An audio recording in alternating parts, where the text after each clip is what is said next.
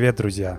Это подкаст Modern Color, меня зовут Фархат, и в этом выпуске мы поговорим о неповторимом Энди Уорхоле. Большинство из нас родилось в мире, где фотография считается частью искусства, но всего несколько десятилетий назад фотография все еще пыталась найти свое место среди всех традиционных форм искусства. История перерождения фотографии прекрасно переплетается с историей об Энди Уорхоле и его уникальном подходе к фотоискусству. Для Уорхола фотография стала способом, благодаря которому он мог запечатлевать реальные вещи, помещая их в свой визуальный дневник. Сразу скажу, что все фотографии, о которых пойдет речь дальше, можно найти по ссылке в описании к выпуску. В начале шестидесятых годов на одной из выставок в музее Метрополитен его директор Томас Ховинг произнес речь, в которой сформулировал общее настроение, царившее тогда в обществе. Он заявил: «Когда-то существовало такое старое представление, будто интеллектуалы не знают, что происходит в другом мире, мире популярной культуры. Сейчас все стали частью одной и той же культуры». По иронии судьбы, первыми поп-артистами были англичане Эдуардо Паолоцци и Ричард Гамильтон. Но громкая слава досталась более провокационным американцам Джасперу Джонсу, Роберту Раушенбергу и Энди Уорхолу. Образы массовой культуры, отрицание серьезности искусства и использование или воспроизведение реальных банальных предметов – все это всего лишь поверхностное определение поп-арта. Каждый автор по-своему описывал и представлял это направление. Для Уорхола поп-арт — это о любви к вещам. И хотя Энди никогда не называл себя фотографом, в тысяча девятьсот восьмидесятом году он сделал весьма неожиданное заявление. Он сказал: «Я не верю в искусство, но верю в фотографию». Художники поп-арта часто использовали фотографию в своем творчестве и как составную часть произведения, и как источник.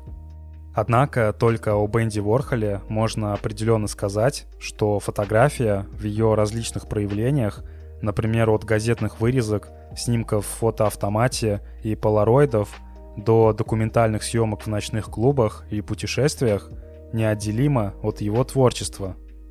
Первое знакомство Уорхола с камерой произошло еще в юном возрасте.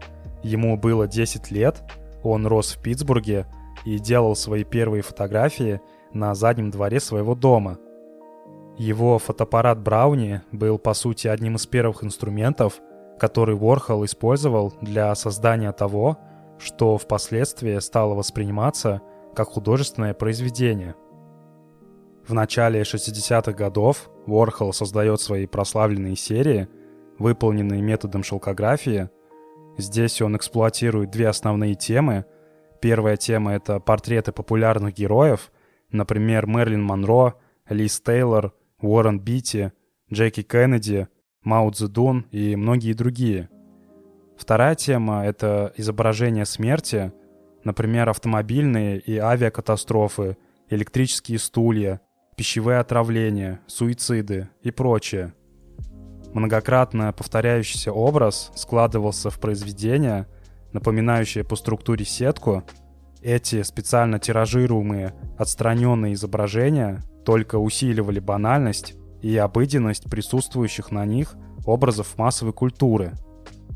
По поводу своей фотосерии «Катастроф» Энди Уорхол говорил следующее: «Когда ты видишь страшную картину снова и снова, это перестает впечатлять». Энди заимствовал образы из газетных вырезок, рекламных афиш и собранной им коллекции фотографий кинозвезд, которые он увеличивал и переносил на шелк. Например, работа Уорхола, которая называется «сто двадцать девять погибших в авиакатастрофе», откровенно имитирует первую полосу газеты New York Mirror, в которой сообщалось об этом происшествии. Сама авиакатастрофа произошла третьего июня шестьдесят второго года. Боинг семьсот семь компании Air France разбился во время взлета в аэропорту Париж-Орли. Практически все пассажиры погибли, за исключением двух человек. Эта крупнейшая на тот момент авиакатастрофа вызвала жуткий переполох в прессе всего мира и прежде всего в США, так как в числе разбившихся пассажиров оказалось немало представителей художественной элиты Атланты, которые приехали в Европу на месяц для осмотра памятников искусства. Это произведение Уорхола представляет собой черно-белое изображение, которое лишено всякого эмоционального окраса. Вообще, говоря о ее создании, Энди Уорхол отмечал, что заинтересовался именно такой новостью из-за постоянного присутствия темы смерти в прессе. Думаю, все началось с большой фотографии авиакатастрофы, вернее, с первой полосы газеты, где о ней сообщалось сто двадцать девять погибших. Тогда же я писал своих Мэрилин, и вдруг понял, все, что я делаю, связано со смертью. Было Рождество или День труда, в общем праздник, но стоило включить радио, как оттуда доносилось что-то вроде «четыре миллиона погибают». Это стало для меня толчком, но когда постоянно видишь жуткую картину, она уже не оказывает никакого действия. А вот источником для другой работы Уорхола «Электрический стул» стали архивные фотографии с казни шпионской четы Розенберг, которые Энди специально нашел в архиве Нью-Йоркской публичной библиотеки. В другой же серии черно-белых фотографий тринадцать самых разыскиваемых людей прообразом и материалом для нее стал буклет ФБР с описанием тех самых тринадцати преступников. Дело в том, что двадцать второго апреля тысяча девятьсот шестьдесят четвёртого года снимки этих преступников были размещены в шахматном порядке на здании Всемирной выставки, но через три дня плакаты были закрашены серебряной краской. Правительство просто посчитало, что неуместно размещать фотографии преступников в общественном месте. Позднее Энди Уорхол напишет портреты тех самых тринадцати разыскиваемых людей. Идея тиражирования и производства искусства в промышленном смысле, так занимавшая Энди Уорхола, воплотилась в его фабрике. Студия работала как коммерческое предприятие, выдавая до восьмидесяти шелкографий в день, поставив тем самым произведение искусства на поток. Желание Уорхола писать картины, уподобляясь машине, должно было привести к автоматизации процесса и анонимности произведения. В этом случае вопрос авторства и равноценности того или иного произведения оказывался на втором плане. Энди Уорхол мечтал, чтобы как можно больше людей занимались шелкографией. Он даже говорил: «Никто не должен догадаться, моя перед ним картина или чья-то чужая». Такой подход Уорхола привел к судебному прецеденту. В начале девяностых у его адвоката по наследству произошел конфликт с фондом Энди Уорхола. Самого художника, к сожалению, к тому моменту уже не было в живых. В основе этого спора лежал вопрос, действительно ли картины Уорхола являются произведениями искусства, или они не представляют никакой ценности. Юристы фонда Энди Уорхола зашли так далеко, что намеренно заставили суд признать его фотографии пустышками. Они надеялись, что такое решение суда спасет их от финансовых потерь. В противном случае фонду пришлось бы заплатить тому адвокату крупную сумму, так как, по его утверждению, он владел двумя процентами имущества Уорхола. В итоге независимые эксперты оценили спорные шестьдесят шесть тысяч фотографий Энди, среди которых, кстати, были его знаменитые полароидные снимки, восемьдесят миллионов долларов. Работы Энди Уорхола оказались не пустышками, а настоящими художественными произведениями. В начале шестидесятых годов Уорхол изобрел, пожалуй, идеальный способ, в полной мере реализующий его идею, идею производства искусства.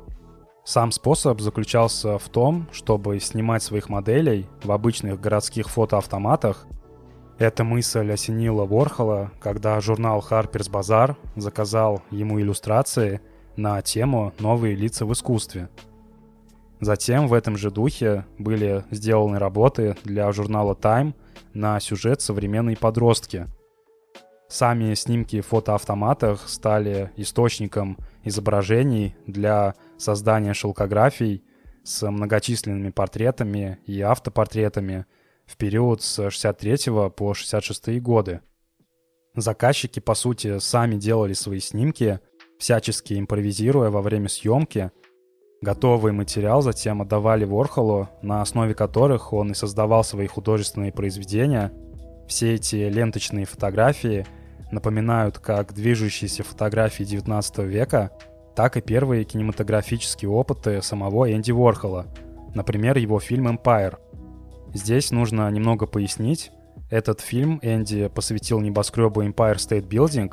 В июле тысяча девятьсот шестьдесят четвёртого года он вместе с друзьями поднялся на сорок четвёртый этаж соседней высотки, установил там камеру и в течение шести часов и сорока минут снимал Empire State Building. На тот момент самое высокое здание в мире. Все это было снято одним дублем и без монтажной склейки. Продолжая тему с фотоавтоматами, нужно отметить, что одними из первых моделей для этих портретов стала подруга Уорхола Этель Скал и будущая известная галеристка Холли Соломон. Обе оставили впечатляющие свидетельства о манере работы Энди Уорхола над портретами. Он предпочитал автоматы неподалеку от своей фабрики. Этель Скал вспоминает, как она работала вместе с Энди Уорхолом и какие советы он ей давал. «Мы попробуем сделать фото в светлых тонах и в темных. Я посажу тебя в будку, и тебе надо будет смотреть на красную лампочку». Далее Этель Скал описывает. «Я стояла и смотрела на красную лампочку и боялась пошевелиться. Вошел Энди, расшевелил меня, тогда я наконец расслабилась. «Играй и улыбайся, это стоит мне денег», — сказал он. Мы бегали из кабинки в кабинку, он меня фотографировал, и везде сушились готовые фотографии. Когда я вышла, он говорит: «Ну что, хочешь на них взглянуть?» Мне так понравилось, что тогда я подумала, что буду фотографироваться только там. Когда портрет был готов, его доставили частями, и Боб сказал ему: «Как бы ты хотел? Ты не мог бы помочь нам его правильно составить?» Энди сказал: «Э, нет. Вот человек специально пришел, чтобы его собрать. Пусть он это и делает, как считает нужным». «Но, Энди, это же твой портрет». «Неважно». И вот он сидел в библиотеке, а мы возились с портретом. Потом, конечно, он все-таки вышел и окинул своим критическим взором то, что мы насобирали. Ну, я так и думал, что это будет здесь, а это вон там. Когда все было закончено, он сказал: «Нет, правда, это не имеет значения. Все просто здорово». Всех своих моделей Энди Уорхол изображал как бы играющими и творящими вместе с фотографом свой собственный образ. Они хотели показать себя миру не такими, какие они есть на самом деле, а такими, какими они хотят выглядеть в глазах окружающих. Воплощение фантазии собственных моделей, создание всевозможных фикций было основополагающим принципом Энди Уорхола. Он не изменял своим убеждениям даже в собственных автопортретах, которые он делал на протяжении всей своей творческой жизни, и даже его следующему признанию не стоит по-настоящему доверять. Если вы хотите все узнать об Энди Уорхоле, смотрите мои фильмы, мои картины. В этом весь я, больше ничего нет. Как пишет в своем эссе куратор и историк искусства Роберт Розенблюм, уже в своих ранних автопортретах Энди Уорхол представляет себя как знаменитость, которую преследуют папарацци. К примеру, в автопортрете тысяча девятьсот шестьдесят третьего года, сделанном в фотоавтомате, Уорхол эффектно позирует и, подобно знаменитости, прячет глаза под солнечными очками. Энди любил экспериментировать со своим обликом. Это неотъемлемая часть его автопортретов. Портреты и автопортреты художника — это своеобразный театр для себя и других. В этом Уорхол очень напоминает Рембрандта. Энди, как и Рембрандт, экспериментировал главным образом с лицом, придавая ему то или иное выражение, играя с мимикой. Уорхол, словно актер, использовал определенные роли, смешивая себя настоящего с придуманным образом. В семидесятых годах Уорхол в основном делает портреты все тем же шелкографическим способом, на заказ, только теперь в качестве основы он использует снимки, сделанные на Polaroid. Съемка Polaroid'ом привлекала художника своей быстротой и простотой. Фотосессия всегда начиналась и проходила одинаково.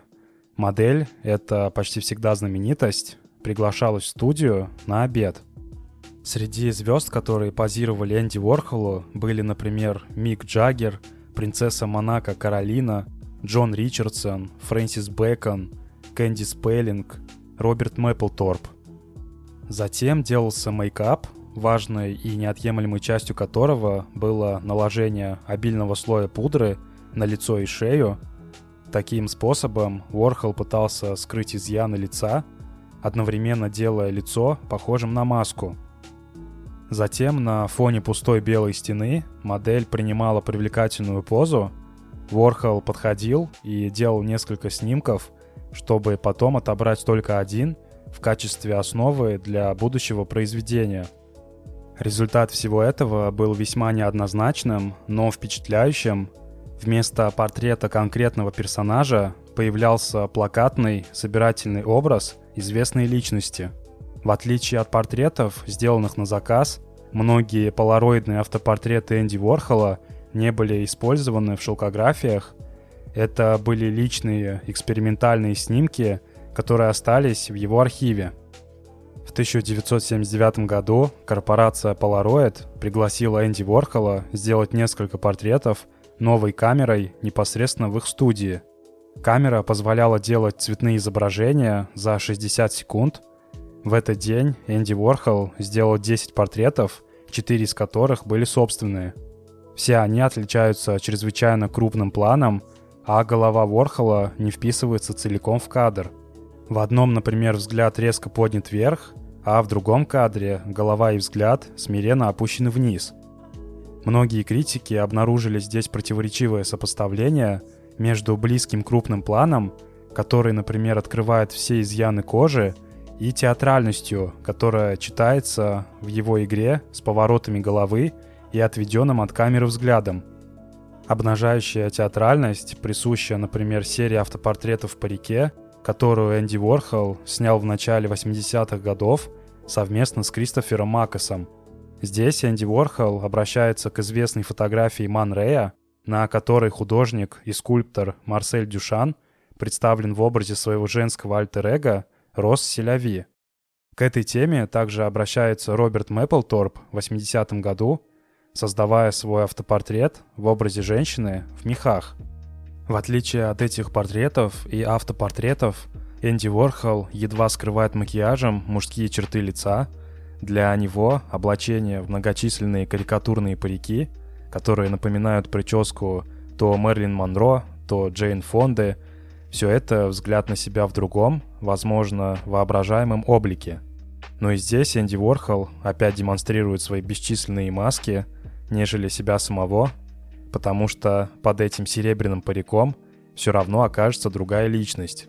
Например, его лицо в шелкографском автопортрете тысяча девятьсот восемьдесят шестого года в синей, красной и зеленой гамме, который выполнен на основе полароидного снимка, своей окаменелой мимикой напоминает нечто, похожее на посмертную маску. Энди Уорхол использовал полароидные снимки также для создания более личных произведений, которые были посвящены обнаженному мужскому телу и гомосексуальной эротике. Например, его серия фотографий с голыми торсами отсылает к теме античности, а также к творчеству его современника и друга Роберта Мэпплторпа. Вообще можно считать, что уникальный подход Энди Уорхола в фотографии предвосхитил современные тенденции с цифровыми камерами на наших телефонах. Некоторые социальные сети, например, Instagram, превратили стиль Энди Уорхола в тренд. Мы также хотим показывать себя, свой внешний вид и мир, в котором мы живем. Это еще раз показывает способность Энди Уорхола предсказывать будущее, поэтому он был уверен, что в будущем любой может стать всемирно известным всего за пятнадцать минут. В конце семидесятых годов Уорхол увлекся документальной съемкой, героями которой стали звездные обитатели ночных клубов, городские виды и здания. И хотя многие критики видели в Энди Уорхоле всего лишь пустое место с громкой подписью, значение его фигуры в культуре в период с шестидесятых по восьмидесятые года можно сформулировать словами из песни, созданной им рок-группы Velvet Underground: «Я буду вашим зеркалом». Спасибо, что дослушали этот выпуск до конца. Оставляйте отзывы там, где слушаете этот подкаст. Любите фотографию и берегите себя.